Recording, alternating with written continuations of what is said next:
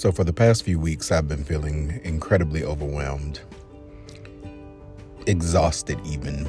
Um, just kind of overextending myself and putting myself in positions where I felt uncomfortable and tired and like I'm just worn out and taking too much on.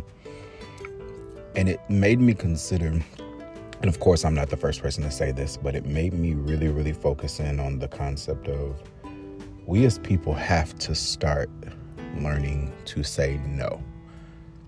When we don't have the capacity, when we, you know, when we don't have the energy, sometimes when we just don't feel like it, we have to begin saying no, making our no definite, and leaving it there.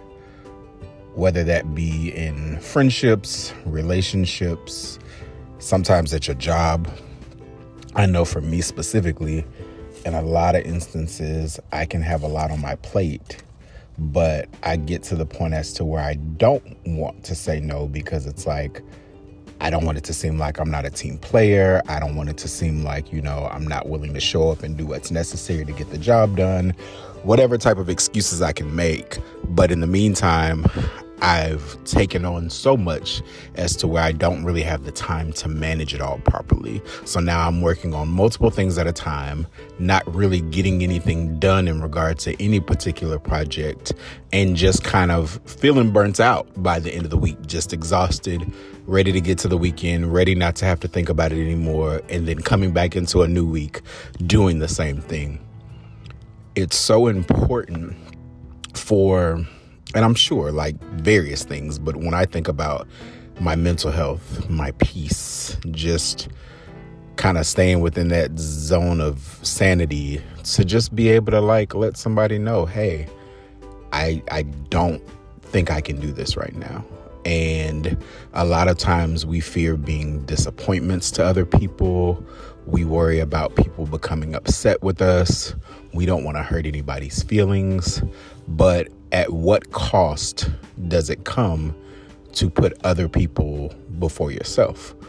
Because ultimately now you're stressed, you're tired, you're overwhelmed. You may be spending money that you don't have in order to help somebody else out. I've definitely found myself in that place many times, just wanting to be there for people or wanting to be the person that people can depend on. And ultimately, while it may make you feel good in a moment to be impressive, to, you know, not have to disappoint somebody, to be able to look out for somebody, to be able to like show up in ways that people appreciate. Yeah, for a moment that might feel really, really good. But beyond that moment, how does it make you feel to know that, well, damn, now I've exerted all of what I had for myself and as much as I've put into this situation, whether it be my time, my effort, my attention, my energy, my finances, now on some level I'm feeling depleted and I can't do the things that I might have wanted to do, the things that I needed to do to make sure that I'm good.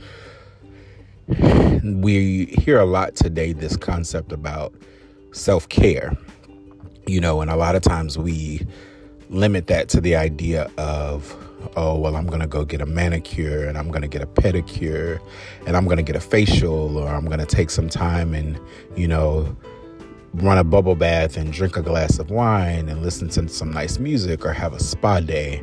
And while all of those things in their own way contribute to taking care of yourself, um, self care, as it's stated, is that act of making sure that you're good. I'm going to do everything in my power to take care of myself. That means physically, whether it be, you know, being health conscious, being hygienic, making sure that you're taking care of your skin, that you're drinking enough water, that, you know, you're showing up in the ways that you want to, feeling good about the way that you look, making sure that your mental is good, making sure that, you know, you're light and that you feel like you're enjoying yourself and your personality is being displayed in the way that you desire it to be.